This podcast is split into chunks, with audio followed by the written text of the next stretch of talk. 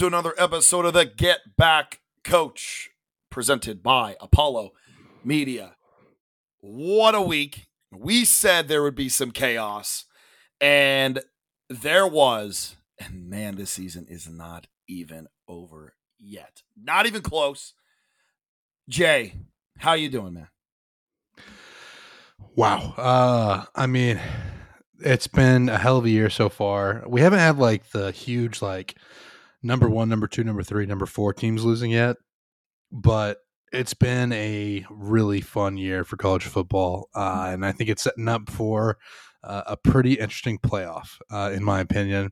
Uh, there's plenty of storylines to talk about, uh, but I mean, man, how can you just? I mean, what what a season! How can you not love college football? I know, like you said, like uh, the top four have pretty much, you know, have haven't really changed, everyone else has been jockeying for position, and you know this this race is very much alive. There's a lot of teams here. I mean, you're, you're talking about 10 teams in the hunt right now.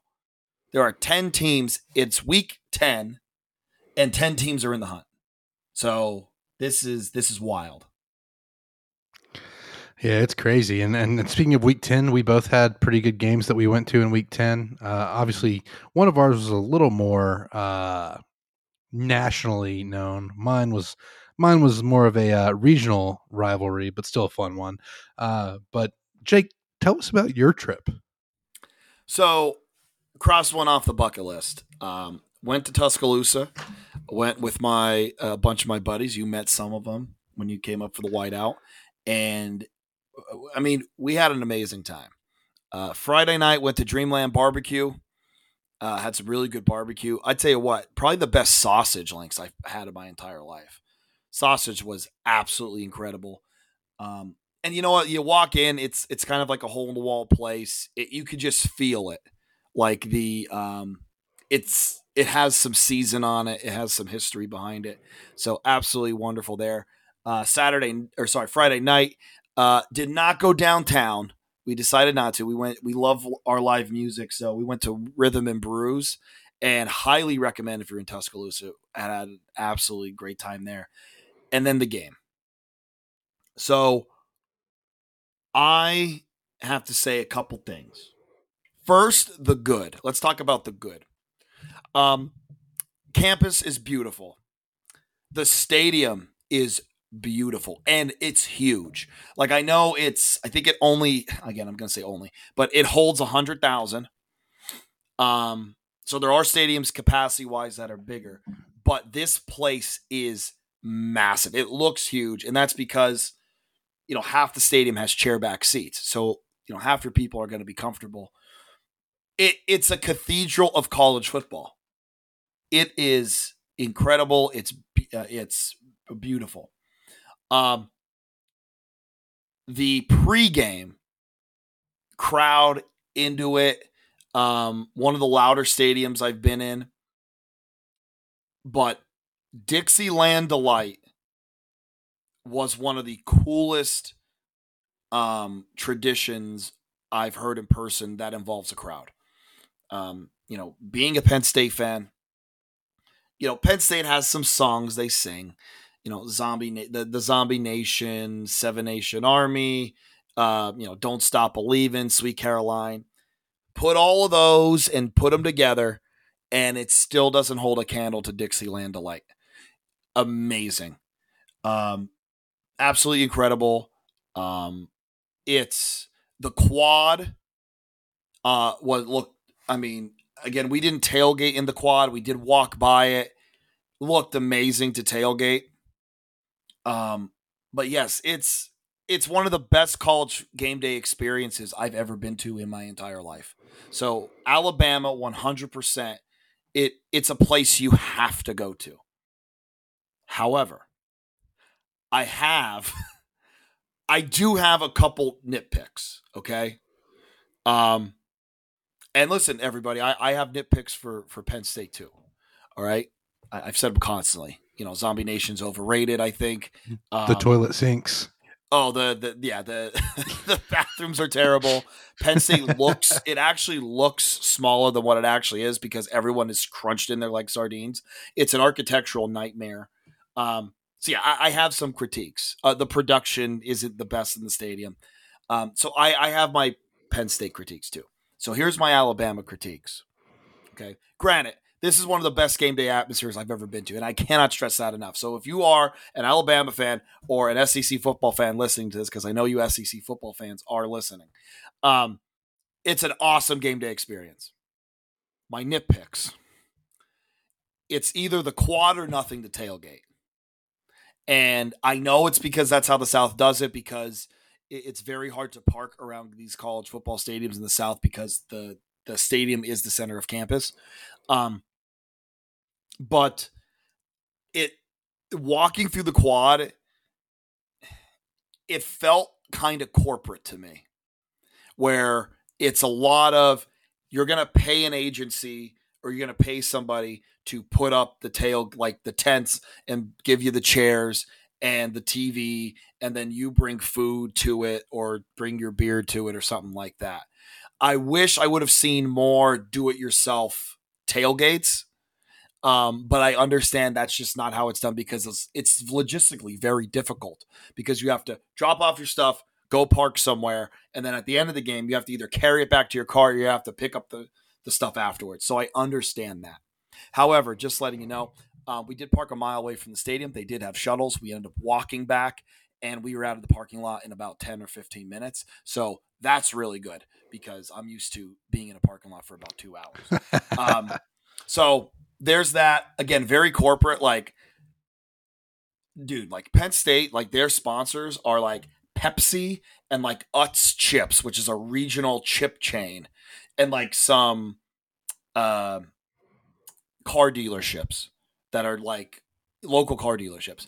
Alabama sponsorships are Bud Light, Mercedes Benz, NASCAR, uh, you name it. There's a there's something there. So it, it it did feel a little corporate to me.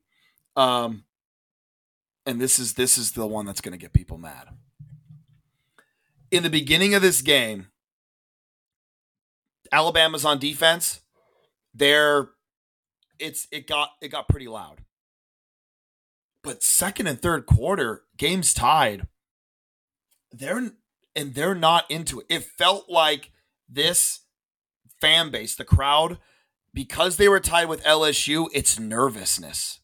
It's like we cannot lose these guys. We're better than these guys. We cannot lose. And again, there was a lot. It felt like some nervous energy. And then once they took the lead, it got loud again.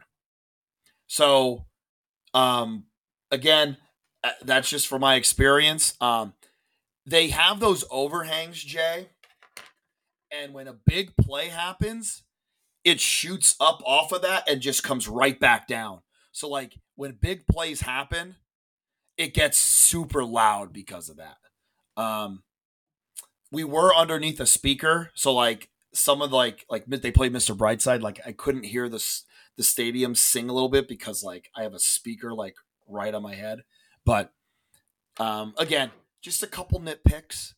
But I mean, what a fantastic game day experience! It was absolutely incredible. I wish I had a, I wish I had more time at, at the quad. Um, wish I would have went to Gillette's or or Giletti's or whatever it's called for a yellow hammer. Did not get to go downtown. It was a zoo when we went there. But I mean, Alabama. It, eh, Bryant Denny is a cathedral of college football. It's a great atmosphere. I absolutely loved it. I mean, I mean, uh, incredible time. It was very impressive. Um, loved my time at Alabama. Yeah, uh, I mean, I will say that like when when we played there, when I played there in 2014, and we lost 59 to zero, it got pretty quiet as well. Uh, but I think that's just because they beat us so bad that everybody just kind of got out of the game. Uh, but no, I mean, Bryant Denny is I think sometimes that fan base, because they've been so spoiled recently, I think they mm-hmm. can get out of games uh, at times when they get a little nervous because they're not used to playing from behind. Right. Uh, with that being said, I'm, I'm, I'm glad you got to experience Dixieland delight, uh, and and things picked back up from there. Uh, mm-hmm. that is a hell of a moment to witness in person. I I agree with just about everything you said about about Bryant Denny. Uh, I'm I'm looking forward to getting you back down here to some more venues in the South. Mm-hmm. Uh, Baton Rouge in particular, I think will be a great experience. Uh, and I, I do want to get you back to Kyle Field on a on a day that's not a 11 a.m. kick uh, with a, with a team that's struggling. Mm-hmm. So hopefully we can get that uh, to happen one year. But uh, I'm I'm glad you had a great time and it was a fun game too. It was. It was really fun, and um, I would have loved to see Jayden Daniels for that last um, that last if he didn't get hurt, I would have loved to see him in that last um, drive because I think they would have scored. It would have been up to an onside kick. Um, but since we're already talking about that game, Alabama, big, big win for them. They are still very much in the playoff hunt. LSU's dreams. Um, they were a long shot to begin with, but now they're definitely um, their playoff hopes are dead. Um, I have one more thing to say about Alabama's crowd, Jay. And you mentioned this talking about the whiteout. I heard a lot of get-ems.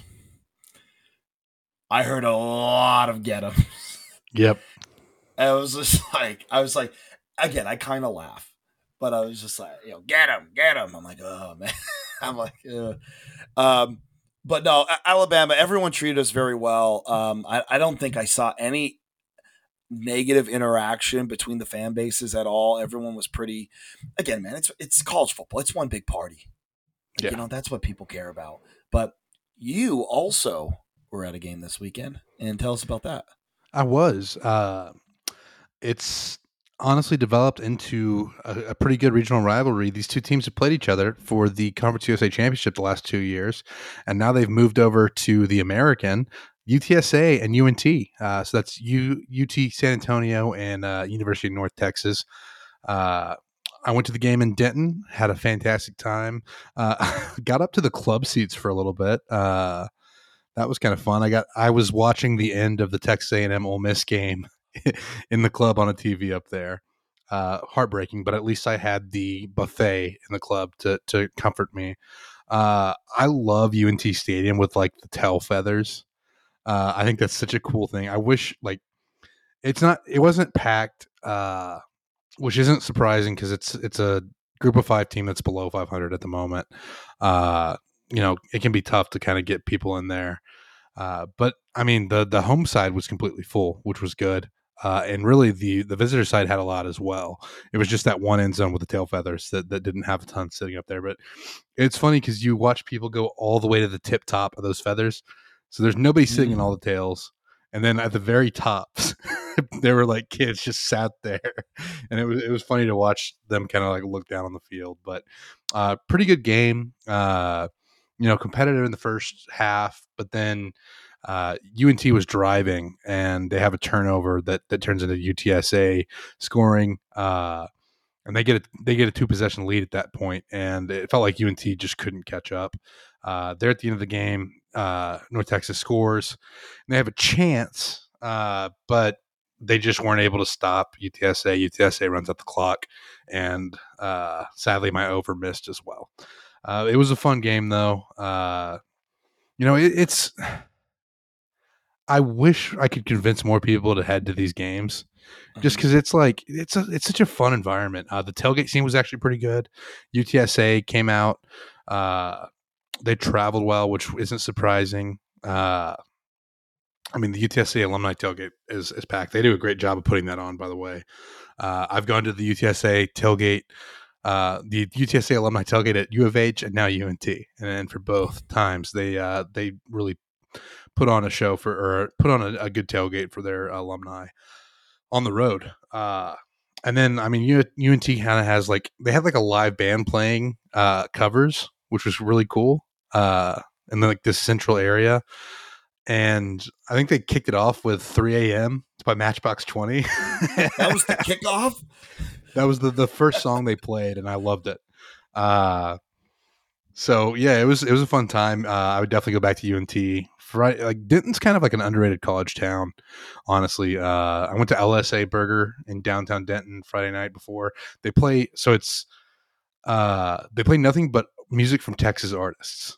So it was like Stevie Ray Vaughan, but then also like Beyonce because she's from Houston. Oh, Uh, you had some uh, Selena in there, uh, love Gomez, and you know Selena Quintanilla Perez, the uh, yes, icon that's, of, of Tejano who, music. That's who I originally thought. I thought Yeah. you meant uh, uh, Selena uh, from the '90s. Selena. Yes, a lot Yes, of okay. a lot of her playing. Uh, trying to think what else I heard. Uh, I didn't know Butthole Surfers were from from Texas, but Did they, they, play are. Pepper? They played Pepper. Oh, that's awesome. Uh, Oh, love they, that. They played uh, the Toadies, uh, Yeah, Possum Kingdom, Possum Kingdom. Yeah. which is after you know named after a Texas lake. So that was cool. Just like because you know I think people think of Texas as just like a country music town uh, or a, a country music state, but there's a lot. Jonas Brothers, they're from Texas. Little fun fact for you. Did not know that. Uh, so yeah, I mean, it, it was a wide variety of music. Had a lot of fun uh, eating a burger, drinking a few beers, uh, and then honestly, one, two, three, four, too many beers. Uh, so I was a little bit hungover. more than a more than a couple two tree. Yeah, more than, more a, than a couple couple two two tree. But uh, honestly, it worked out because I didn't really drink on Saturday, or really didn't drink at all. Yeah, I think I, I think I had water only on Saturday, uh, and then drove back to my folks' house in Rockwall. Uh, so that made that kind of work out easy. Uh, but yeah, it was it was a fun game, and I think uh, you know with with Eric Morris there at UNT, I think once they uh, you know get a little bit more momentum going their way, I think that could be another fun place to watch games at again. Yeah, I mean, it seems like North Texas is going in the right direction. Um, and there were a couple years where they had a pretty, pretty, uh, pretty good offense. So I, I hope they get back to that. Um, I mean, dude, you're you're in Texas. You have an abundance of college football all around you. Granted, Well, Texas is a giant state, but still. Yeah, and the, the flip side of that is like UTSA had a little bit of a tough start to this year. You know, they have those three losses. They're undefeated in conference, and uh, things are going to get interesting at the end of the season here because you have Tulane, SMU, and UTSA all undefeated in conference. UTSA and SMU don't play each other. Uh, SMU doesn't play Tulane either, but the last game of the year is uh, UTSA at Tulane. Uh, so if both of those teams are undefeated going into that game, Mm. it's uh it could determine the uh the championship in in the American there. Yeah, and you know what? That's the thing. Like UTSA is still being competitive, and, and they're still they they s- are still winning games. Okay, even without Frank Harris, and I think that really hurt them in the beginning of the year. Um, Well, and Frank he- Harris is did- back now. is, yeah. I was just gonna say Frank Harris is back, right? Yeah. yeah. So, and that's and I think that's kind of attributed to their like some of their early losses is because you know Frank Harris getting really banged up, but he's back, and that's gonna be that's huge. It's it's gonna be a fun. Uh, he was back and he was moving better than he was earlier in the year, which I think was a, a, a key thing. that is huge news for the Roadrunners. Um, let's get into some recap, Jay. Let's get into some recap. Uh, um, Texas, 33, Kansas State 30. Overtime. This one looked like Texas was going to run away with it, but the Wildcats fight their way back, miss a field goal, crucial field goal. Um, ended up going for it in overtime and then losing. Um, did you like the move to go for it? Yeah, uh, mostly because they had had struggles with the field goal team and the extra point team. Uh, and it was kind of a deal where I think you kind of feel pressure for it. Plus, it's on the road, right? Uh, on I think we talk about this all the time. On the road, go for the win. Absolutely.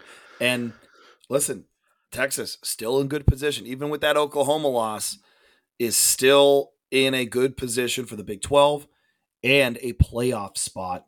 Um, you know, and Kansas State, tough, tough loss for them. But listen, they're they're in a little bit of a rebuild. Um, and, and they're still a, they're they're a tough team. They're a very, very tough out in college football this year. Yeah, and you look at the Big 12 standings right now. Uh, you have Texas at five and one atop the standings. A team we're going to talk about here uh, shortly at five and one in Oklahoma State. Uh, then you have five teams at four and two right there. So uh, th- this close to the season in the Big 12, I have a feeling it's going to get a little bit uh, a little bit interesting uh, because there are a lot of teams that still have a chance to, to make their way uh, to the Big 12 championship game. Yep. No, it is. And, you know, this next thing we're going to talk about had huge implications for that. The final bedlam, Jay, and for all of my my crew listeners, okay, all the, all the people I go on the trips with, who I was just at Alabama with. Um, listen, Alabama was amazing. I said how great it was, and it was great for my my friend group to go do that. However, my pick was the final bedlam. Could have rushed the field. Could have seen Oklahoma State beat Oklahoma and have the last laugh. And Jay, we talked about this. Oklahoma has dominated this rivalry. What if Oklahoma State gets the last laugh like they did? Um, almost poetic. It's almost poetic. A little bit of controversial call or no call, I should say. There's there's a few, a few there's in this game, few. depending on who you ask. Yeah, but uh, the Pokes 20, 27 24. Um, the I think the under hit. I think it, I think the under was like 54 or something yeah. like that. No, the it under was. did hit. It was 62. It was 62. Look at that. So yeah. um good you know, usually you see Bedlam, whatever the over take it. Whatever the over is, take it.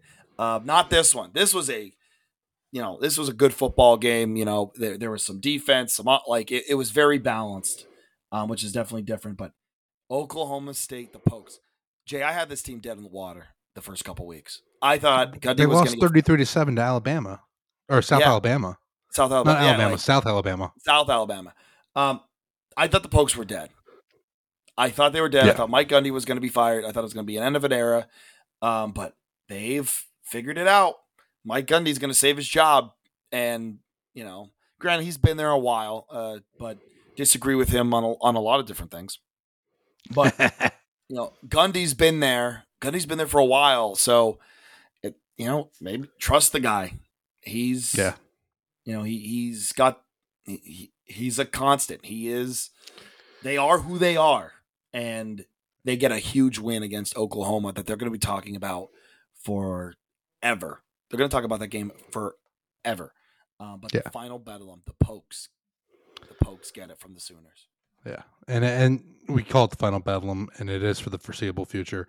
It, hopefully, these two schools do the right thing, and mostly, I'm looking at OU, and and you meet, uh, you you find a way to make bedlam work on the gridiron. Uh, it's easier said than done. I, I know there's going to be have to be some shakeups there in the schedule and whatnot, but I just we talk about it all the time. Regionality in college football, it's what we love. Uh, in this Texas and OU moved to the SEC, we're getting one rivalry back in Texas and Texas A&M, uh, but we're losing one in Oklahoma and Oklahoma State that has been a fixture. Uh, I have been to a Bedlam. Uh, now it was in Norman, and I had a blast. I, I got to go to the birthplace of Bedlam, which was a wrestling duel, wrestling uh, on the Friday night beforehand. Uh, but the gridiron, I mean, it's just it's a fun rivalry. Uh, it, it's one of the games that I just grew up watching, so I hate to see it go away. And and hopefully they can find a way to make it work where these two teams keep playing each other. Uh, and and we're calling it the final bedlam for now, but hopefully that's not the case forever. I think it is. Yeah, I think it's going to be. I, I think I it is too. I don't think Oklahoma, because they're going to be playing in the SEC, because of the amount of Power Five teams they're going to play, I do not believe that they're going to be wanting to play Oklahoma State because we talk about this a lot. Um, even though I think Oklahoma State is better than better than Pitt as a program, and a Marshall for West Virginia, you know, Pitt for Penn State. I don't think Oklahoma has a whole lot to gain playing them. I, I, Oklahoma only has something to lose playing Oklahoma State. Yeah. They only have something to lose, and I think that's and, and it is sad. It, it as a college football fan, it is sad, but I think that's how Oklahoma is going to look at it, and I can't, even though I hate it, I, I can't blame them entirely. I'm still gonna blame them, but that's okay. okay. uh, but yeah, now Oklahoma State uh, is kind of in the driver's seat for making the uh, the Big Twelve championship. Uh, you look at what they have left on their schedule in the Big Twelve. Uh, three winnable games. They have at UCF, at Houston versus BYU. They should win all three of those games. Yeah. So uh, again, could be an interesting wrap up to the season. Their chief opponent, right, is Texas. Texas has at TCU, at Iowa State, uh, and then home against Texas Tech. Uh, so it looks like Texas and Oklahoma State are going to be meeting in the Big 12 championship, but uh, do not count your chickens before they hatch, right? Because stranger things have happened, especially in the Big 12. The, the, it's the fun conference, man. Yeah. It is the fun conference. It's going to keep being the fun conference next if, year. If too. I was Texas, I would be terrified of that late season game in Ames yeah. going up there uh, late November. You don't know what the weather's going to be like. Things could get a little bit spicy up there. We say it every week. Washington State and Oregon State, like or like Big Twelve, pick those two programs up and just go all in on the fun because it is going to be it is going to be the fun conference from here on out. Um, Jay, at least I pushed on this next one. I did get a push. Yeah. Um, Ole Miss beats A&M 38-35. Ole Miss looked like they were going to run away with this one. Uh, this one was eerily similar to Texas Kansas State. Ole Miss looked like they were going to run away. A&M takes the lead with 2 minutes to go and then just cannot cannot get the stop. Cannot get yeah. the stop they need. Ole Miss wins um Jay, do you buy is Ole Miss the 10th best team in college football? Like do do you believe in their stock? I think so. Uh I mean, the thing is though, like we're to get a big test here this coming week. Uh so I think we find out for sure. But you look at it, I mean, they beat LSU. Uh their one loss is to Alabama and that has aged pretty well in my opinion. Uh, they have a win over Tulane at Tulane. Uh, so it's not like they ha- don't have uh, any good wins at all, right? Mm-hmm. Tulane and LSU, I feel like, are two pretty good wins. Uh, obviously, the A and M game was close, but A and M has been in one possession games with uh, all all of their SEC losses this year. Alabama and Tennessee, who are both pretty good teams as well. So I don't know. I mean, the Ole Miss offense is still very good. Still a lot of questions on defense. Uh, I think we're going to get some more answers against Georgia. Uh, and this could shake things up quite a bit. Can you imagine if Ole Miss knocks off Georgia in in uh, in Athens? How much that'll shake things up? It would shake things up a lot, and I wouldn't be particularly happy about it. But no. yes, because it would, would, be bad uh, for Penn State. it would be very bad for Penn State if Ole Miss somehow does that. Um, is this? It's the end of Jimbo, right? I think the LSU game will tell us for sure. Uh, but if you like, he has to win out, right? Uh, this is nine straight road losses, not just SEC road losses, nine straight road losses. Hasn't won a road game since Missouri in 2021. Uh, that's I now, I, yeah, that's uh, it's not good. Uh, and like in a vacuum, you know, three losses on the road to ranked teams, or, or three losses to ranked teams in the SEC. Uh, obviously, Alabama was a was a home loss, uh, but those three losses on their own aren't bad uh, in a vacuum. But when you look at like the issues, like the offense has been dysfunctional. You, you haven't been able to put together a complete game. Uh, issues coming out of the half. Uh, I think he has to win out to keep his job, and I think A and M is more likely to lose to Mississippi State and go six and six than they are to win on the road at LSU and go eight and four. Uh, like if I was betting, I think they'll go. I think they'll probably beat Mississippi State, go seven and five. But if I was betting, I would bet on losing to Mississippi State before I would bet on winning at LSU in Death Valley on the road against a team that's going to want revenge for the loss that A and M handed them last year to take them out of playoff contention. So I, I think it's probably the end for Jimbo. I don't think seven and five gets it done. No, I don't think so either. And uh, and here's the thing. Um, I don't think it's going to. I don't think firing Jimbo is going to be devastating for that program. Like you see a lot of coaches where they they get fired and there's like mass exodus and it's it's really bad like starting from scratch and it's a full on rebuild i think a&m is good enough and i think they'll be able to keep people in program to build to actually say hey we're to get somebody new and we're going to um, either stay stagnant for a year or two and then or immediately possibly make a jump because I think Texas A&M recruiting wise and stability wise is in a good place. Um, yeah. And I think a new coach can do them some good. I, I, worry a little bit about recruiting and about losing guys in the transfer portal. Uh, I also worry about like who the guy's going to be coming in. Uh, I don't know. I mean, A and M. I think the boosters in particular have a tendency to want to make a big splash hire. Uh, I don't know who that would be in this case. Uh, funnily enough, I think a name that's might get kicked around that a lot of people wouldn't think of is uh, the guy they just lost to, uh, who's been kind of open about uh, not having necessarily all of the monetary resources at Ole Miss as certain other schools in the conference. I think at A and M uh, he would have those resources. And I think that's one of the reasons that you think that A and M may be better off than some programs is because they're going to keep spending NIL money. They're going to keep trying to keep mm-hmm. these guys in the program, and there's enough of a football culture where the fans still support even when the team is down, uh, w- which helps in a way. Uh, but man, I, I just I don't know where you go from here as far as what coach you'd go after. Uh, I think it'll be interesting to see what happens. And I hope whatever direction they go, they can keep some of the key pieces on this defense who are still very talented and, and some of the key pieces on this offense who, while they haven't lived up to expectations, are still very talented as well together. Like, here's the thing. I, I don't know if Lane's the answer.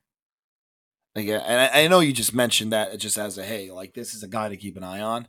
Like, but I don't know if he's he has been doing well at Ole Miss because he's keeping yeah. Ole Miss in the fray.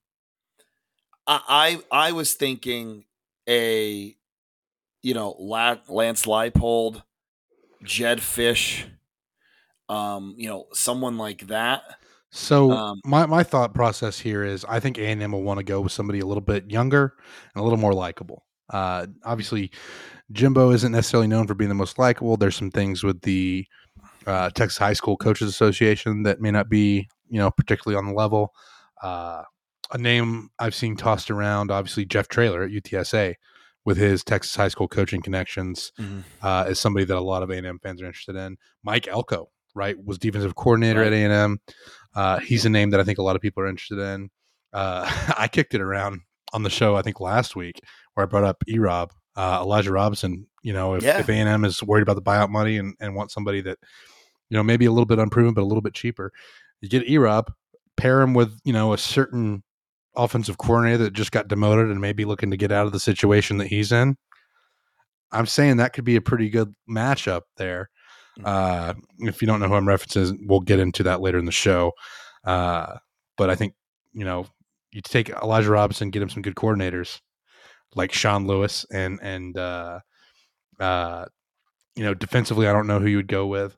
Uh, but the other part of this too is, I, I do think A and M's tendency to want to make a splash hire could come back to bite them because I think they could end up like chasing somebody like a Dan Lanning or a, a Kalen DeBoer out of out of Washington, like big names like that. They could just end up throwing a whole bunch of more money, right? Like just because they want to make that splash, and I just don't know if that's the the best choice in this case. No, exactly. I honestly, what you... I worry about most here is that you try to go after one of those big fish, and you pursue them and you pursue them and you pursue them, and they turn you down, and then you have to settle. I think you try to find out who you want pretty early on, so that you're not sitting there for two weeks without a head coach. You're not looking for the best guy. You're looking for the right one. Yeah. Okay. And the pieces are there at A and M to win right away. Yeah, no, it I is. they've shown that by by keeping it within one score uh, against Alabama and against Tennessee and against Ole Miss this year. Yep. No, I, I totally agree. Um, I, I hope A and M gets gets back into it. Um, man, I was real. I really thought especially especially with uh, the teams that are coming to town in 2024. I'll put Yeah. it that way. Exactly. Um, I hey, for once, Jay, this next one, I had this next one right. I had this one pegged from the start. Clemson beats Notre Dame, manhandles them in the in the the second half. Uh, Clemson 31, Notre Dame 23. Uh, Clemson's defense is showing why they are. Um, they're, they're they're still a team to contend with. Yes, they are five and four right now. Yes, not a good year, but they showed up and they beat a, a, a good Notre Dame team. They really did. Um, so uh, the the monkeys off Dabo's back for the time being, um, but we'll see how he finishes the season. But Clemson, big win against Notre Dame. Yeah, I mean they get Georgia Tech, North Carolina, and South Carolina to close the season. Those are all winnable games in my opinion. Uh, but yeah, I mean you're right. I was wrong. I got to eat a little bit of crow on this one for sure. I thought I thought Clemson was just completely dead. Uh, there's still a lot of concerns with their offense, but man, did they run the ball well against Notre Dame, uh, and that was kind of surprising to me. Yeah, and you know, listen, like Notre Dame early in this game looked like uh, this is going to be a back and forth, and then at the end, both defenses kind of stepped up, but you know, a, a or Clemson's, um, you know, just, just they they were able to hold on. Um, actually, uh, Jr. Our our buddy Siegelbird was at that one, so I have Ah. to I have to talk to him this weekend. We got to see what his thoughts on uh, Clemson were because when I was at Clemson, they killed Wake Forest by 30. So I didn't get like the best, you know, game day atmosphere, but uh, I do love that that that Death Valley.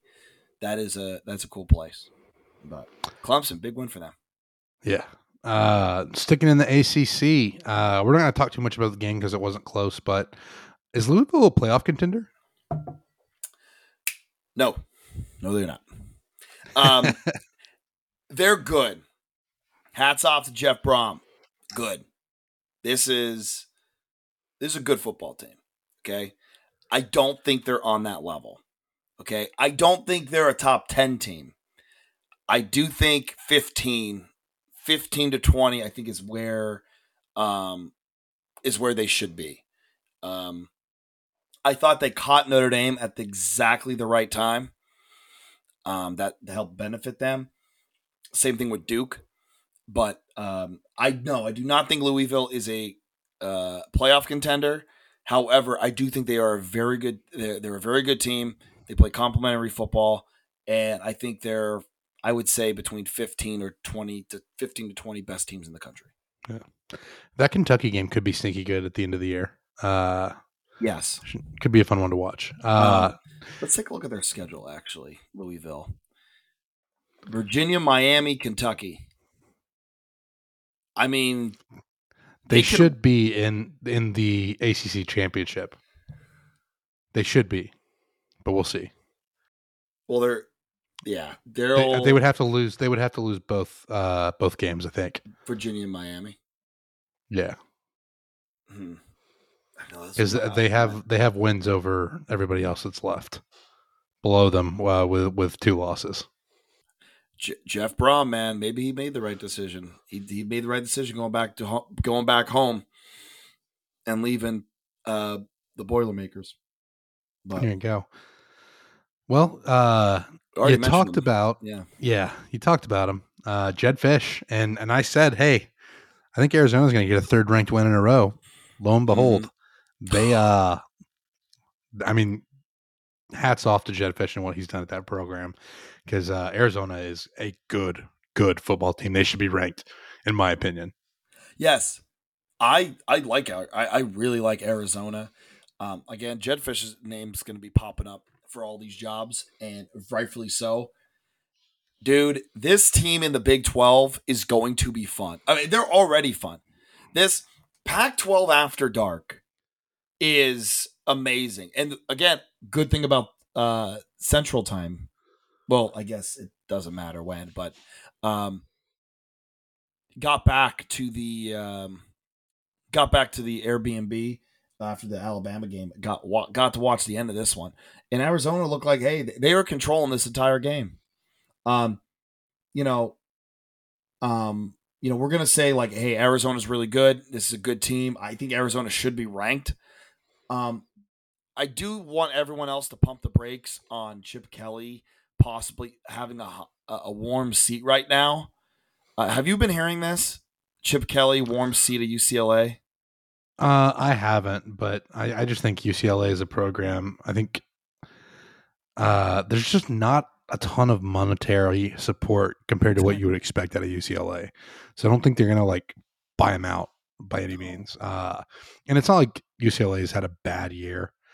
Uh, they still have a lot on the table. I mean, they could get, still get to ten wins theoretically, right? Nine in a bowl game if they went out. Yeah, it, I mean, exactly. Like I don't know. I just UCLA. I really like. I shouldn't say that. I think Chip Kelly has UCLA right where UCLA should be. Okay, team that's ranked or a team that's close to being ranked, and if he can keep winning eight nine games a year, that is what UCLA football is and should strive to be. I, I don't think UCLA and I again everyone wants to be one step closer to where they are now, but you know eight and nine wins that's that's good for UCLA UCLA football. So I, I really hope they they don't ru- run them out of town. Again, I'm not a huge Chip Kelly person, but I mean the guy can coach football and he's made for college football. So um, I pumped the brakes on giving his seat warm. But hats off to Arizona. This is a good this is a good team. Very good team, uh, and I mean, I, I, like it for Jedd Fisch as well. I think he's been kind of an undervalued coach, and and they are set up well going into the Big Twelve. Uh, staying kind of out west. Well, one of the teams is at least. Uh, Air Force undefeated streak comes to an end against Army. This was kind of wild. Didn't see this one coming, and uh, I don't know how. You know, it's kind of a kind of a good win for Army heading to the American next year for football. This is where the transitive property makes zero sense. And this is why you never go yeah. by the transitive property college football. Okay. Army just lost to UMass, who struggled with Merrimack out of the FCS. And then Army comes back and beats Air Force.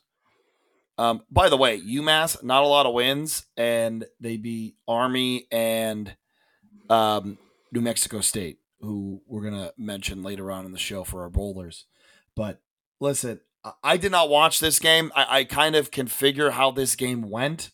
Um, lots of triple option, and it from what statistics? Well, but me, Army is running the uh, Army switched to offenses, so they're not running the triple option anymore. Isn't it still like? Is it totally different though? I don't know exactly what it is. I mean, I, I, watched the game against UTSA and it was definitely not triple option, but I think it's kind of like uh, it's not too dissimilar from what uh, Chadwell runs or ran at at, at uh, Coastal Carolina and then yeah, at uh, now now that he's at Liberty, so where it's kind of like it's got some option concepts, but it, it's more of a spread offense. Okay. Again, I don't think I've watched obviously with that last comment that I just made. Um, I don't think I've wa- I don't think I've watched an Army game all year, to be honest with you. But I will have to actually check that one out. This is one that again in in Alabama. This is one I missed. Um, but that that it shocked me seeing this score. Like I didn't think it was right, but especially how well Air Force has been playing. So, I mean, hats off to the Black Knights, but uh bad for our Air Force. They were really leading the charge for best group of five team. Uh, yeah, and I think I think now it's it's pretty. I mean, there's still some some teams in the Mountain West, right? Like Fresno State, I think is is a team that you can look at as having a strong chance to be the top group of five team. Uh, and then obviously Tulane uh, in the American. Uh, both both of those programs uh, I think have have cases for uh, top group of five. Uh, honestly, SMU, even though they have two losses, those two losses are to Oklahoma and TCU. Not terrible. Uh, so there, there's there's some. It's not as clear as it once was when Air Force was undefeated and looks like they were dominating everybody. Right. Um, All right, Jay, I have a question for you. I'm not sure how you're going to answer this. If there is no clear cut group of five team that has separated themselves, and say they all have two losses, do they deserve to go to a New Year's Six Bowl? Well, here's the issue now. Uh, Liberty well, it, it's going to be over, but but Liberty has no losses. They're undefeated. So no, then then the answer is no. yeah. No, wait, wait. Who has who have they played? I mean, really, they should let James Madison in, in the bowl game, but who has Liberty? Liberty, Liberty hasn't played anybody. They ain't play nobody. Um, God, if, if only James Madison. Uh, Liberty's best win, I guess. I mean, their non-conference schedule was was Bowling Green, Buffalo, and UMass is who they have at the end of the year. This is this is a very very gross non-conference schedule. Uh, so they didn't have to play. So they got away with not having to play a Power Five. Yes, Bowling Green and Buffalo were their two early season non-conference games, uh, and then they have a late season one against UMass. James Madison should be theoretically the best. This is disgusting. This is absolutely yeah. disgusting. Um, and, and, Tulane, I think, is still better with one loss than than Liberty. So yes, as long as Tulane absolutely. doesn't lose, Abs- absolutely, uh, you put Tulane in there over Liberty, and who knows? Maybe let's FPI think about this one. Nah, it doesn't give him much of a shot. I was hoping, hoping my boy Ricky Rahne down in old Old Dominion would uh would maybe have a chance to knock him off. But does Liberty have Old Dominion? Yes, next week. Oh, I mean that's technically and, a non-conference game too. They're four and yeah. five. Old Dominion's four and five. Yeah, but they're they're kind of a sneaky good four and five. Uh, yeah. They're making it interesting down there. Yeah, Mr. Rahne. They they beat App State. They did. They did beat App State. That was that was wild. Um, happy for them, but someone's got to beat. Please, somebody, somebody beat Liberty. I don't know if there's any Liberty fans listening, but or people who like Liberty, but Jay they haven't I, let us know yet. So no, Jay and I are not. Jay and I are not fans of the the uh, of Liberty University, and has nothing to do with the players that go there. By the way, has nothing to do with the players that go yeah. there, but the the fun. Never mind. I'm not getting. Well, let's get let's get back to football. Uh, yeah, let's Arkansas, get back to football. Florida, Arkansas with an overtime win, 39-36. I didn't see this one coming. Um, it didn't surprise me that much. Um, it didn't surprise me that much. Um, this one for me could have went either either way. Yeah. Um, all right. So Billy Napier. Uh, also, is this one of those loser leaves lose uh, loser leaves town game with Sam Pittman and Billy Napier? I think Sam Pittman has a little bit more um, a little bit more slack. I think the guy who needed to win this game lost. The the problem for for Billy Napier, I, I mean, I think he'll get a little bit of leeway just because it's only year two. Uh, but the problem is he closes the season. You ready for this next three games? Uh, at LSU, at Mizzou, versus Florida State at home. Not helping. That is a tough three games to go through. Uh, and you have to win one of those to get to bowl eligibility. Yeah, you do. Um, There's just no identity for this Florida team, and that's the problem. Uh, it's I don't know what this team wants to be because some sometimes they they play physical, sometimes they give up forty points, and it, it's exactly like there's no, and I feel like there's no rhyme or reason. Like, who's going to show up today? I don't know. Yeah. They're Two Face. They are the they are they are Harvey Dent. but like less less badass. Um yeah, you never you don't know what what you're getting with them. Um good for Sam Pittman and the Hogs. Hey, they, they got a they, they got a solid win. I do like Sam Pittman. I hope it works out at Arkansas. Don't think it's going to, but I do like the man. I think he's yeah. fun. It's a lot of fun. Um this one. I like this next one. Mizzou hang or Mizzou gives it gives them a game. Georgia though edges Mizzou 30 to 21. This one was close. Uh, they made the the the Tigers made the dogs sweat this one out a little bit. Yeah, it was a it was a close one there at the end. Uh, you know, Mizzou gets the ball back, and then there, that interception was just a, a backbreaker, Mhm. uh, right to the big fella. Uh, it's a shame that that uh, that return didn't count, but uh, no, I mean, look, Georgia found a way to win, uh, and I think Carson Beck looked pretty good for the most part. Uh, Mizzou ran the ball really well uh, with Schrader. They were using that stretch play quite a bit and having success with it. Uh, I think that kind of maybe gives some teams with a little bit more, uh, maybe a little more weapons, kind of a blueprint for what they need to do against Georgia. But it'll be it'll be interesting to see how Georgia closes the the year out. With that being said, I mean they have already clinched a berth in Atlanta, I believe. Uh, with well, no, I guess Tennessee could theoretically still get them with a head-to-head matchup, Mm. uh, but uh, Georgia only has two SEC games remaining versus ten, uh, versus Ole Miss at Tennessee. Uh, if they win one of those games, they're going to Atlanta, and they're going to Atlanta anyway because they have to play Georgia Tech. So Look at that. They might as well stay. Um, yeah, and you know, you look at Mizzou, the rest of their schedule. Uh, they have Tennessee coming up this week, which we'll talk about. That's the that should be going to game day, but we'll talk about that later. And then uh, Mizzou is Mizzou's better than Florida. Mizzou should beat Miz, Miz, uh, sorry, Missouri should beat Florida and Arkansas.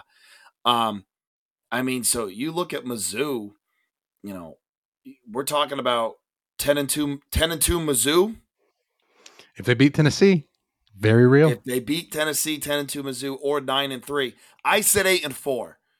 So uh Yeah. I, again, I, I'll sometimes this is another one I I'm am. eating crow on. That sometimes yeah, who was it Pablo too, right? Pablo told me no way. oh yeah, They're like no way. Um but no, I listen, I, I'm wrong a lot. So it, it's it's nice to it's it's nice to have a couple wins here. Um but no, Mizzou, good uh I don't listen. I don't know how this team's going to be next year. Um, I haven't really looked at their returning production or anything, but uh, Eli Drinkwitz definitely he he had a he had a bit of a hot seat coming in this year. Uh, again, I'm not a fan of his antics, but he um he he definitely righted the ship, and he has people in Columbia, Missouri, uh, excited about college football again. So that's uh, that's pretty awesome. Uh, last uh, actual game we're going to be talking about uh, Washington over USC, uh, 50, 50 to 42. This is one I was wrong on. Uh, I thought USC was going to pull this one off, but man, they they just cannot get a stop.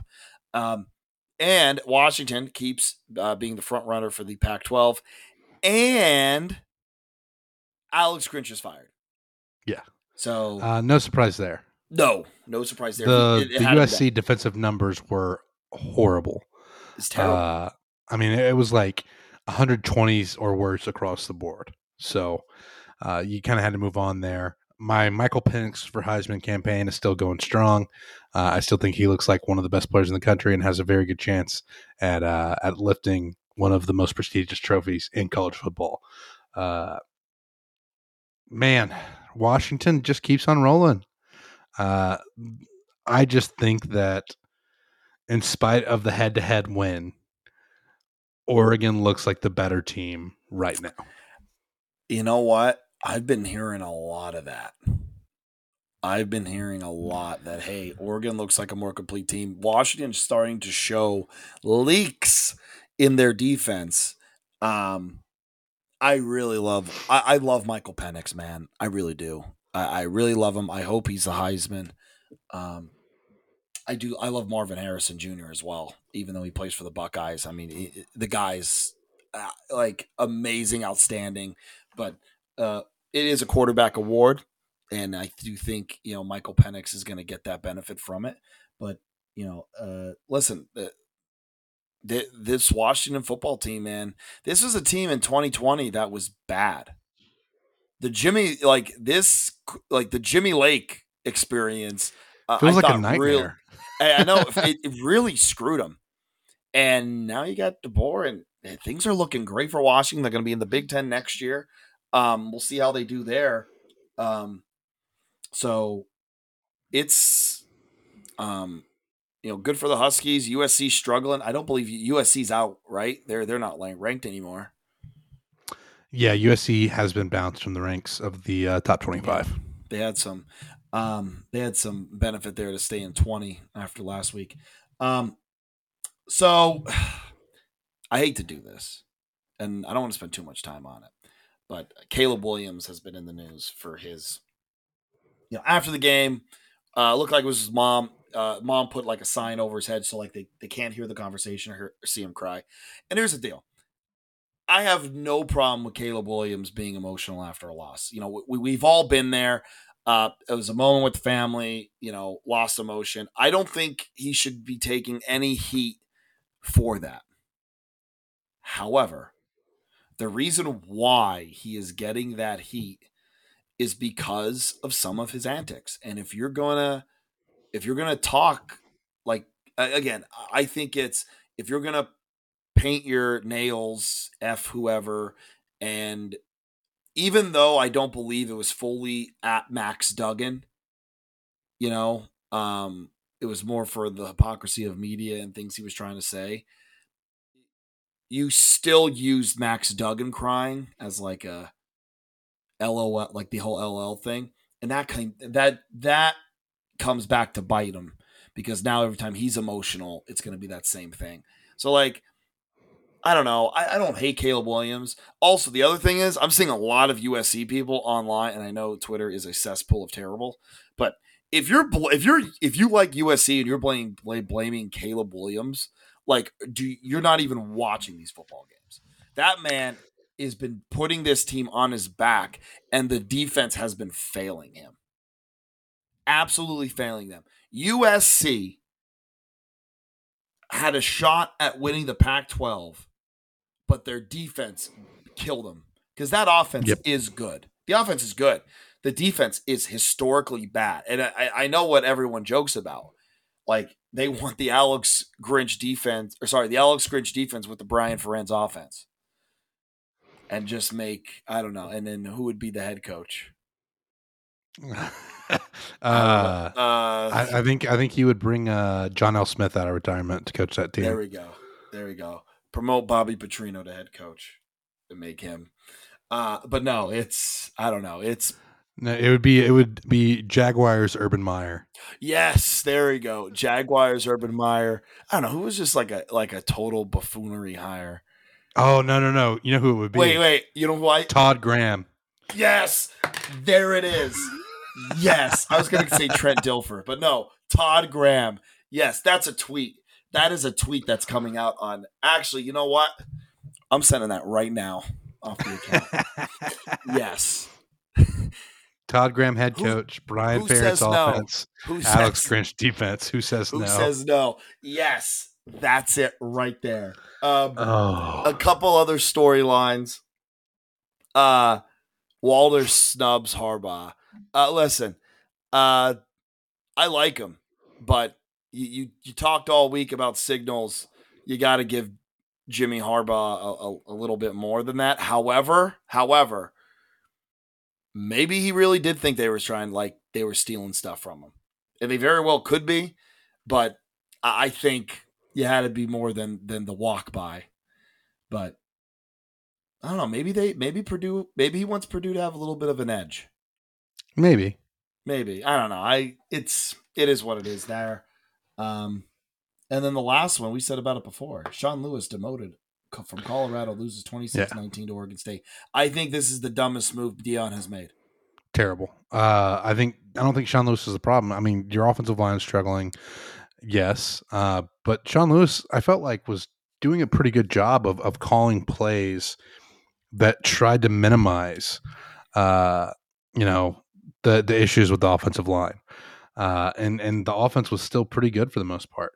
Uh, I I don't understand this one at all. Uh, but I mean, I think Stephen Godfrey had the point about it preseason is at, at Jackson State, Deion never really had to face adversity. Uh, mm-hmm. This is now you're getting a three game losing streak. Uh, we're going to find some stuff out. Uh, with with how this team closes this season. Yeah, I don't know, man. Like, listen, they might not make a bowl. Like that's that's where we're heading right now. Yeah, I think Um, Washington State is the most winnable game left on their schedule because they have Arizona and Utah, and you have to win two out of three. Yes, yes, you do. Um, yeah, I don't know what's going to happen with Colorado. It doesn't look like they're going to make a bowl this year. Which, again, in the beginning of the year, that's what we got, kind of all thought. You know, we thought, eh, they might beat Stanford. They might beat, you know, um, they have a shot against uh, maybe Nebraska. Um, you know, they'll beat Colorado State, but you know, they they started off, you know, with all that hype, and you know, it it looked good. It was good. And do you believe? And now it's not looking so great. Yeah. Um, and again, it's their defense is a problem. The trenches are a problem. Um, offense looked good, and that's the thing. I thought Sean Lewis did a good job of putting them in position to make plays, putting them in and keeping them in games. But um, I don't know. I I, I thought of this, Jay, and I I don't know if this is tinfoil hat theory or not. But did Deion demote? This is a theory.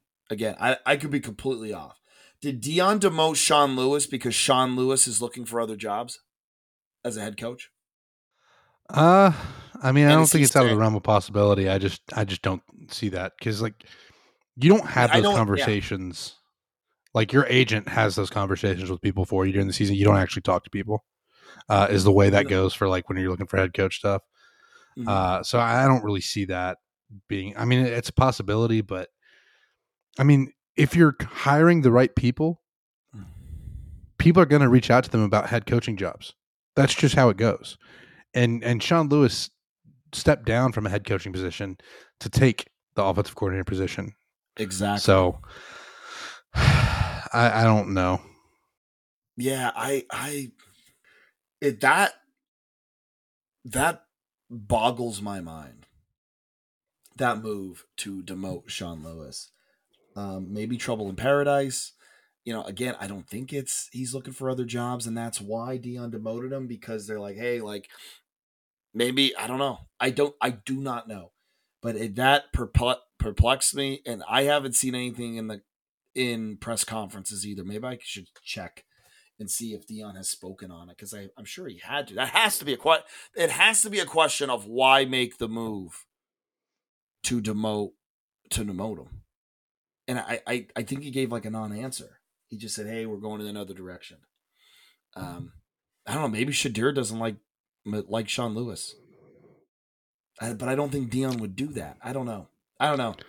That that's a that's a weird that's a weird move there. That's the most perplexing move Deion has made so far.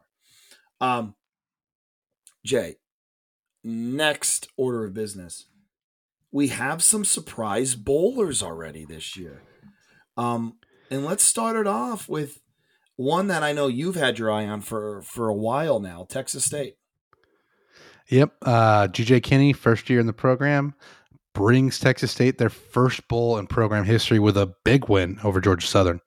Uh, Sunbelt West teams really haven't fared well against Sunbelt East teams this year. And uh, I think that's a, a pretty good win for Texas State. Uh, obviously, I don't know if you saw the video, but they jump in the river to celebrate be- getting bowl yes, I saw there. that. That was pretty cool. Uh, Really pretty awesome scene down there. Uh, and they can, uh, you know, they can build on that from here. Uh, you know, I'm, I'm obviously like I know some people in that program, so really happy for them. Uh, excited to see what the Bobcats do going forward. Yeah, that's huge for that program. I mean, they have a beautiful new stadium, which is nice. Um, yeah, it's, um, you know, hey, good for the Bobcats. Good for the Bobcats. Good for Texas State. Really like that program. Hey, maybe again they made that head coaching switch. Um, was that last year? Yeah, so it was uh, Jake Spavital, uh, Right. fired at the end of last year. GJ Kinne brought in from Incarnate Word, uh, and it, it's an immediate turnaround. Uh, and uh, the the best part about this too is TJ Finley, who I think a lot of people Yeah, just counted out as having a pretty pretty good year down there in San Marvelous. You know, good for him. Good for him. Just uh, stay off the Vespa or the moped, whatever he was on. Um, Uh, next one, Jerry, the fighting Jerry Kills New Mexico State seven and three. Possible chance at the Kusa title game. yeah, so uh, they have a really good chance because I think Jacksonville State isn't eligible to play in it, uh, which sucks, right? But they play Jacksonville State. These two teams haven't played each other, so I mean, Mhm. theoretically, New Mexico State could end up beating them anyway. Uh, but New Mexico State, if they get a win against Western Kentucky here, uh, I think it locks them in to the Conference USA Championship. you know what? I mean, that's you know good for them. Good for them. I still don't know how they lost to you. Uh, still don't know how they lost to UMass, but uh, you know, hey, good for them. Good for the Ags. Um, moving on to the ACC. Uh, Jeff Hafley. Uh, I don't know Boston College. Yeah, I have no idea how they got the bowl eligibility, but they did. Uh, I thought this team was was done done. Uh, Yeah. After the loss to Northern Illinois, they barely escape Holy Cross, uh, and then all of a sudden they rattle off five straight wins, and they're Yep. bowl eligible. Uh, hats off to that program for not giving up. Uh, I mean, not much else to say there. That's it's Yeah. it's surprising. Yeah, very very surprising and theoretically, it's not going to happen, but theoretically, uh, they can win out and win the bowl game and have 10 wins. Oh my god. Um, and listen, Can you imagine? gonna- and they have. Oh, I'm going to be a big fan next week of theirs. Um, oh no, not two weeks. Uh, so they have Virginia Tech. They have Virginia Tech, Pittsburgh, Miami. I mean, those games are winnable. Um, I don't know, man. Like, look look at some of these wins. Like, okay, you beat Syracuse, but then UConn, Army, Virginia, who's not good, Georgia Tech, who Georgia Tech, by the way, they have five wins right now. Like, and they're 4 and 2 in conference. can I just say, I don't want to say it because I don't want to be, I don't want to be the the going after other conferences. The ACC is bad. It's not good. Like, I understand Big Ten team, Big Ten, very top heavy, but like, you got some tiers in the. You have a middle tier that's like you have a bunch of mediocre in the middle there. Like the ACC, it's like it's just bad all around. It's not a good conference. And what makes me even happier about that, Jay, that it being a bad conference, Pittsburgh's at the bottom of it. You're at the Pittsburgh is at the bottom of the bad conference. Couldn't happen to a better place. Anyway, moving on. NC State, I think, is a little surprising being a bowl. I thought they were going to go through a full on rebuild. Um, a- and they are rebuilding.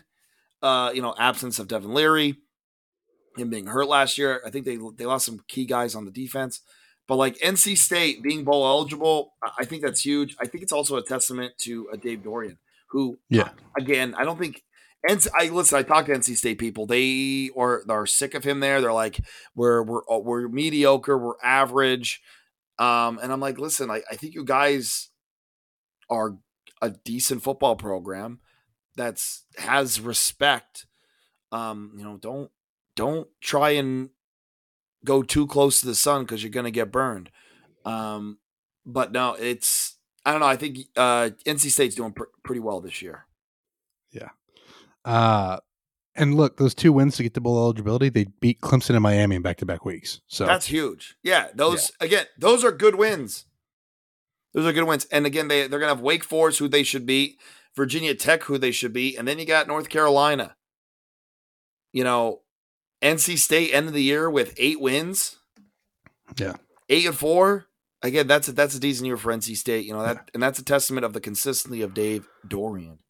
Yeah. Um, uh, Rutgers. we talked about him already. Listen, Rutgers is they're It's peak Schiano man football right now. yeah, it's listen, they're an average football team.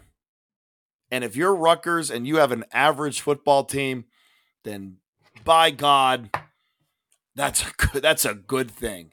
Um, so Rutgers, we talked about them already last week, but you know, good for the Scarlet Knights, good for the Big Ten. Uh, hey, UNLV. I, Jay, I think were you kind of on the UNLV chain a little early? I was. Uh, I've been kind of tooting their horn a little bit, uh, and they've had a good year. Uh, two losses. One is Michigan. No shame in that at all. I don't think. Mhm. Uh, the other loss is to Fresno State by one score. So that's a uh, Yeah, it's a pretty pretty dang good year for Barry Odom and UNLV. Uh, and that, it, it felt like a program that was a sleeping giant that you expect to, you know, pop off at some point. And uh, due to seven and two year, you know, you still have Wyoming and Air Force, uh, two very very tough games. Yeah. Uh, but you have a pretty damn good shot at ten wins this year.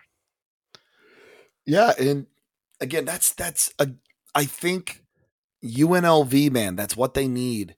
I would still love their stadium at Sam Boyd, but you know, you're getting eight, nine wins if you're UNLV. That's huge, especially for a program that you know hasn't really been that good over the years. Um, and then I think that's really it. Uh, SEC's pretty much par to me. Um, I don't know, Jay. Do you think there's anyone that that's bowl eligible right now or close to bowl eligibility that that really stands out to you? Uh, not really. I mean, maybe Auburn in their first year under Hugh Freeze. I don't know that I expected them to be five and four, uh, needing only one win to get to bowl eligibility. But every, everything feels pretty par for the course there. South Carolina, I think, took a bigger step back than I expected. You know what? I'm I'm a little glad you said something about South Carolina. I think I'm I think I'm out on Shane Beamer. I mean, I get it. I think I'm out.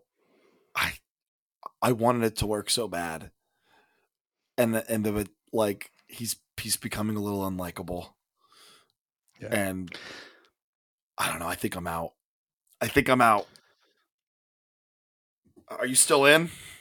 Uh, I don't think he's going to be successful at South Carolina. I'll put it that way. I I, I really hope that we we all did. It I've it's the Tyra Banks video. We were all rooting for you. Like we were all how dare you? Like we were all rooting for you. Um yeah, I'm on I'm on a beamer. Um Jay, FCS minute time. All right, I'm going to try to make this quick. Week 10, Dakota Marker, number 10, North Dakota State, loses to South Dakota State 33 to 16. South Dakota State still the number one team in the country. No surprise there. Uh, Montana, huge win at home against number seven, Sacramento State. Number three, Montana Grizz. Uh, they look very good in the Big Sky Conference. Number two, Furman at number 13, Chattanooga. Uh, Furman needed a late touchdown, a minute 44 left in the fourth to win that game. Number 12, South Dakota at number 11, Southern Illinois a 14 to 7 win. Great defensive battle for South Dakota. Uh, UT Martin. Uh, this wasn't one of the games that we talked about last week going into it, but they had a wild overtime uh, catch. It was kind of a tip drill type deal. Uh, you need to go look that up if you get a chance. UT Martin beating Tennessee Tech in overtime. Week 11, number 12, North Dakota at number six, South Dakota. So that's not the states. I don't know what this one is called. I don't know what the rivalry between North Dakota and South Dakota is versus North Dakota State and South Dakota State. Uh, but both of these teams are ranked and very good. Uh, number 15, Southern Illinois at number 13, North Dakota State. Another big game in the Missouri Valley Football Conference. And then finally, the game that I will be attending in week 11 is an FCS game. Southern Utah at Stephen F. Austin, Nasty Knack, Nacogdoches, Texas. I will be there in town to watch that one. And that is the FCS Minute presented by sponsor name here. Uh North Dakota versus South Dakota. I- I don't know if they still play for this. Cuz this No, I think they still do. The Sitting Bull trophy. That can't Okay. That can't look good. Mm, nope. That it can't look good I mean, there. there's probably a way that you could do it. I mean, It would not be, but I don't See, trust the- the either of these the- places the- to do the- that. I'm expecting the worst here. I'm looking it up. Ooh. Oh, is it a bull? Um, hang on. Hmm. I think it's like a, I think it's like a bull. So they took the literal interpretation. I th- I think so, but I I, I don't have I, I it's just all still pictures. It's no one like no one has it. Can we come on Wikipedia? Give me a hmm sitting bull. Let's say South Dakota. Because obviously Sitting Bull was a Oh, yeah. famous Native American. Yes. Um. Ooh, nope. That's the bison. Yeah, Nope, because it's hard to get past because South Dakota State and North Dakota State have had so much more uh, attention than their in-state rivals. Yeah, I think it's an actual bull. okay, That's what I'm finding. Okay, I'm I'm okay with this. we're back in. We're back in. We're back in on the trophy. i we're gonna have to see like what the trophy looks like because I can't find anything on. We may Google. have to like look that up. Uh, we, we- I mean, even more reason to tune into that game to see. yeah, yeah, tuning that game to see um, is the is the trophy offensive. We're hoping no. We are hoping no. Uh, but we're not putting it past anybody now. Um, all right, let's take a look at week eleven. Yo, this is a, this is a, a great this is a great weekend in college football. Absolutely great. I can't wait to watch the games on Saturday night when I get back um, from the game we'll be talking about very very soon. But uh, it all starts tonight, guys. Michigan MAC Trophy, Central Michigan versus Western Michigan. Um, it is in Kalamazoo. Um, I like chips here. I like chips. Yeah, uh, I like the chips as well. Uh, but it, it- I mean, this is one of those fun rivalries, right? Like the Michigan Mac three-way trophies. I think we need more of those in college football. Mhm. Uh, like obviously you have the Commander in Chief's trophy. Uh, Michigan MAC trophy is great too. Bronze Stalk Trophy, Ball State at Northern Illinois. Uh, man, Ball State has been really disappointing this year. Coach Neu, I think, was on the hot seat going into this year. I don't know if he's going to be sticking around. Uh, I like Northern Illinois in this one. I'm switching my uh, pick for Michigan MAC. I like Western Michigan. They're a three point favorite. I feel like they shouldn't be. I like Western Michigan. Give me Bron- uh, Bron- Broncos, right? No, Broncos, right? Or Mustangs? Broncos. Western Michigan's Broncos, yeah. Broncos, right? Yeah, Broncos. Broncos Yeah. minus three. I'm very embarrassed of myself that I had to ask, but yeah, Broncos. My I like Broncos minus three. Um, let's go to Friday. Wyoming at UNLV. Listen, if you're a college football fan, you need to watch this. This is a great game. Also, UNLV four point favorites in this one. Give me Rebels. I'm on. Slot machines, baby, all night long. Rebels minus four. and, and this is a this is a late night kick. This is going to be ten forty five your time. Yeah, I have an early morning, so this one might have to go on the DVR. This is a D. This is a There. DVR Uh, game. I'm gonna and why do you have an why do you have an early morning, Jake? Because Jay, I will be in that tailgate lot at seven o'clock a.m. Michigan versus Penn State coming to Happy Valley, a stripe out, which I'm not a huge fan of the stripe out thing. However, um, I think that place is going to be jacked. I think last year it was pretty jacked for the Ohio State game. I think it's going to be even bigger for for this Michigan game. Um, last year, everybody expected Penn State to lose. Uh, Penn State was not there. Um, even this year, Michigan is better, probably on paper, against Penn State everywhere besides corner. I think corner is the only place Penn State has an edge on Michigan, maybe on the defensive line. That line right now, Michigan is a four and a half point favorite. I think that's very fair. I think that's right down the middle. Everything tells me to, if I was not a Penn State fan, I would take Michigan. If I was not a Penn State fan, I would take Michigan. I'm not betting on this game. Um, however, we have seen crazier things in college football than 11th ranked, you know, nine and one Penn State beating undefeated Michigan. This is the best team Michigan has had, maybe all time. I- I'm going to be honest, maybe all time. This, I believe, Michigan is the best team in the country. Um, they're better on paper everywhere. Um, except for corner. But I think Penn State has a shot. I think the big thing here for Penn State, they got to get a turnover. They got to get a turnover in a crucial point in this game, and their offense has to move the ball. I'm not saying score every drive. I'm saying flip field position and you know score sparingly. Um, the over under is 44, and I like the under. So if if I'm going to bet anything in this game, I'm betting the under. Uh, I'm an adopted Penn State fan now. Uh, Penn State money line. There we go. Love it. Welcome to the party. Also, if they, you know, listen, I, I like this, Jay. I lose, I lose money with Texas A&M. You know, I hope you don't lose money with the Nittany Lions, but I, I like, I like it. Also, just we, letting you know, we we've invested in each other's programs at this. point. I know we have, we have, and I, I, like it. It's, it's the Colts. The Colts are merging.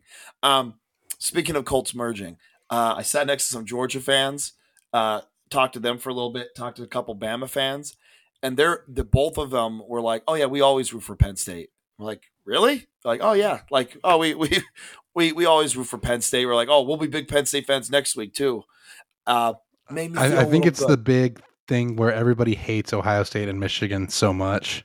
Yeah, that it's a lot easier like, to, to get in on Penn State. I guess Penn State, again, uh, you know, I maybe a little bit more likable um, I know the things that happened in the past very not good. I thought that Penn, people would hate Penn State for life, and there are those people, but I think a lot of other people are like, "Hey, like it's not these people's fault. Like let's root for them." So that's that's nice to hear.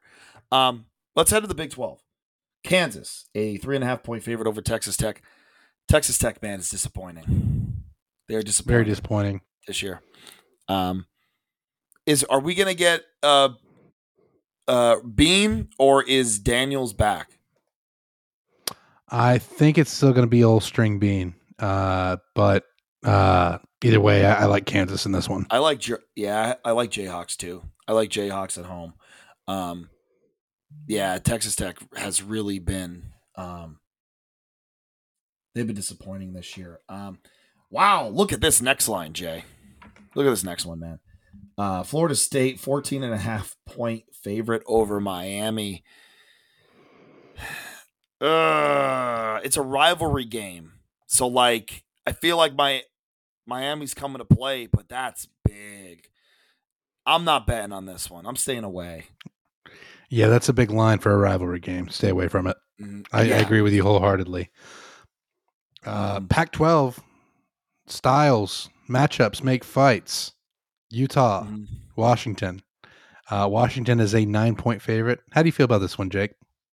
I like Washington. I really do. I think their offense is going to grind down Utah. I don't like Utah's offense. Um, I think Washington, after that USC game, is going to have some difficult conversations in the film room. It's going to be like, hey, we won, but we gave up 42 points. We can't do that. So I like Washington, their Washington's defense to get right. I like Washington to cover this one. I really do.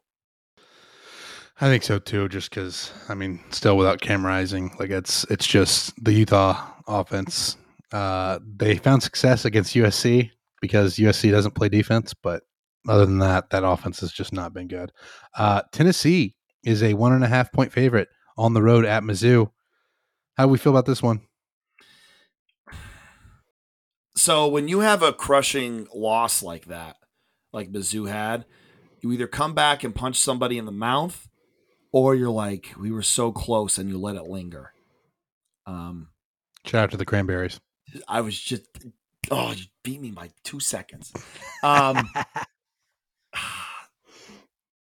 I hate that I like Tennessee here.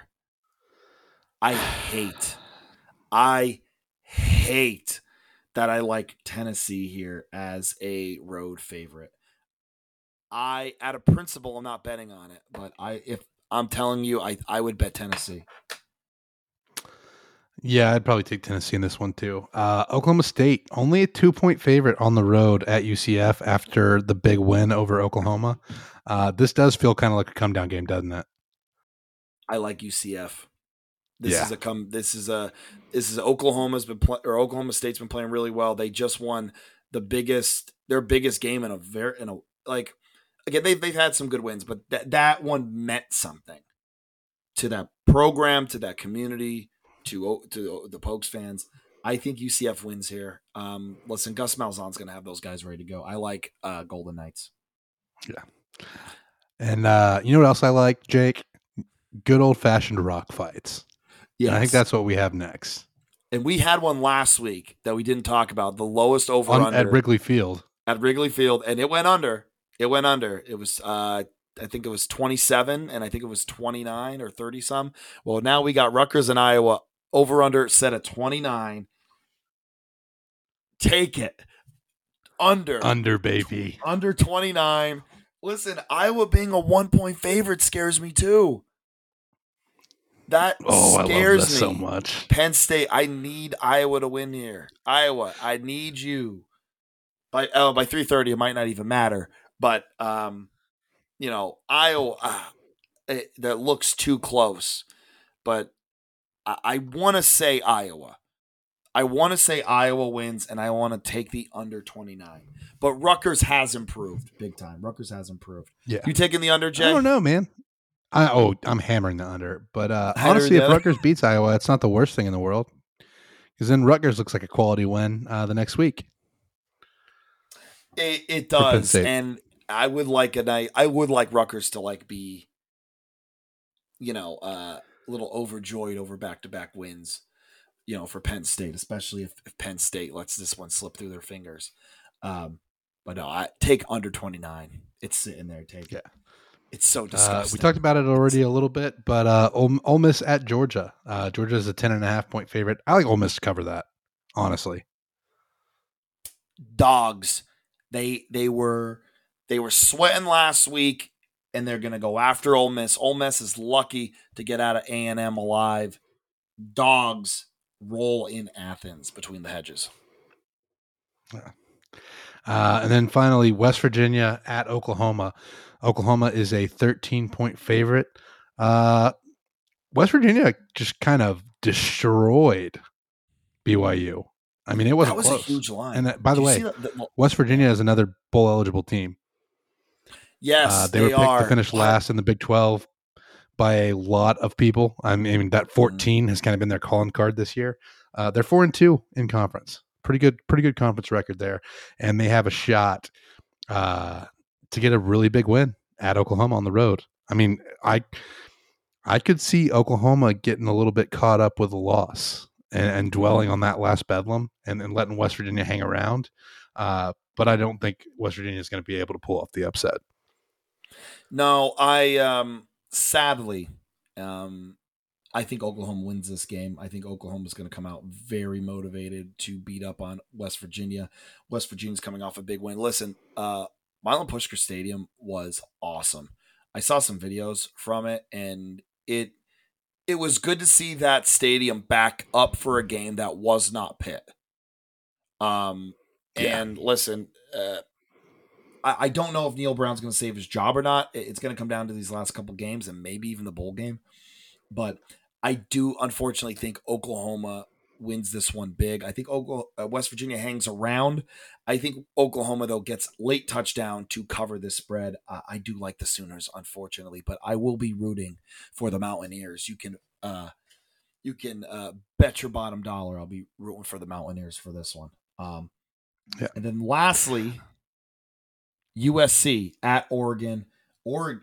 No, wait, that's not a. That's not that line's not correct. Is it really fifteen? It it is fifteen points for Oregon. Uh, and you know what? I'm taking Oregon. I'm taking yeah. Oregon cover. They're gonna they're gonna crush them. I think they're USC folds them. here.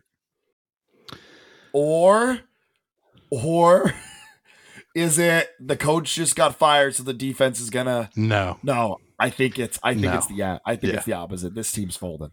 Yeah. Folding. Yeah, they're folding. Team, um, this team's folding hard. Oregon, Oregon wins big on Pac-12 after dark. Absolutely love it. Um, Jay, is that everything? Yes, it is. That is everything. Uh, we went a little long today. Sorry about that, but we had a lot to talk about. It was, and you know what? It things we needed to talk about. You know, we needed to talk about your trip to North, uh, sorry, North Carolina, North Texas. You, my trip to Tuscaloosa, which was amazing. Um, we had a huge slate of college football last week. We have a big one coming up this week. We have a lot to talk about, or we had a lot to talk about, and want to thank you guys for tuning in and listening in to this a little bit longer episode than usual. Um, Jay, anything to leave our guests? Uh, I again will be at SFA this weekend. Jake will be at uh, Penn State for a big conference matchup. So uh, stay tuned for for for posts from probably places that won't have much signal, uh, but we'll get stuff out to you when we can. Uh, thanks as always for joining us. Rate, like, subscribe, do all the things that help us grow the audience. Uh, share with a friend, uh, and thanks again for listening. Thank y'all. Have a good week.